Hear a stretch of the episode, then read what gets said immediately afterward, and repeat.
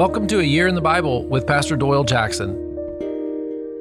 Day 247, Ezekiel chapters 15 and 16.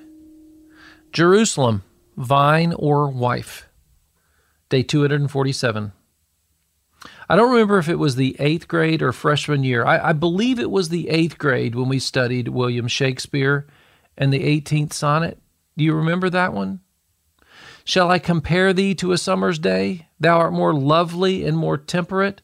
Rough winds do shake the darling buds of May, and summer's lease hath all too short a date.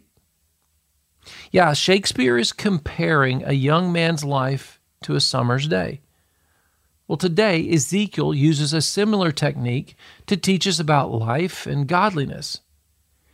He, through God's hand, shows Jerusalem as a barren vine, fruitless, and an adulterous wife. This is not God's desire, but here we are looking in the mirror again, God's Word. In the New Testament, Jesus speaks of us as the vine, but only when we remain in Him, when we abide in Christ. God the Father is the vine tender, He's the keeper, so we will be made fruitful. Maybe today you want to visit John chapter 15 if you have time just to look at that. For right now, listen to Ezekiel chapter 15, verse 6. This is what the sovereign Lord says As I have given the wood of the vine among the trees of the forest as fuel for the fire, so will I treat the people living in Jerusalem.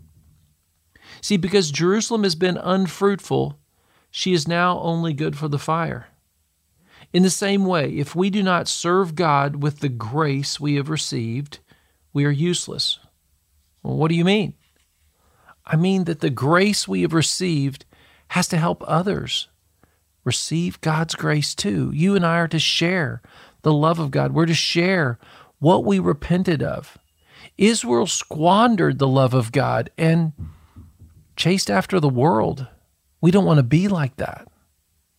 Chapter 16 opens with a picture of Jerusalem as a despised child, one who was not washed and cleaned at birth, then swaddled and fed in the loving arms of its mother. No, no, Jerusalem was thrown out along the path, despised and rejected. That is, until God passed by and brought her to himself. That's you and I. God came and rescued us from this world. Do you remember that? Ezekiel 16:30 I am filled with fury against you declares the sovereign Lord when you do all these things acting like a brazen prostitute. See God's word was spoken to remind his people what they've done.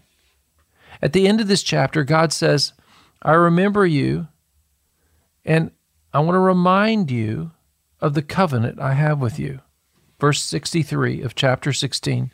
Then, when I make atonement for you for all you've done, you will remember and be ashamed. See, you and I are loved even when God is pruning our hearts of this sinful world of lusts. Thank you, Lord. Let's pray. Father, thank you for rescuing me. Your love and forgiveness are powerful. I say no to the lusts of the flesh. In Jesus' name, amen. God's word keeps us clean.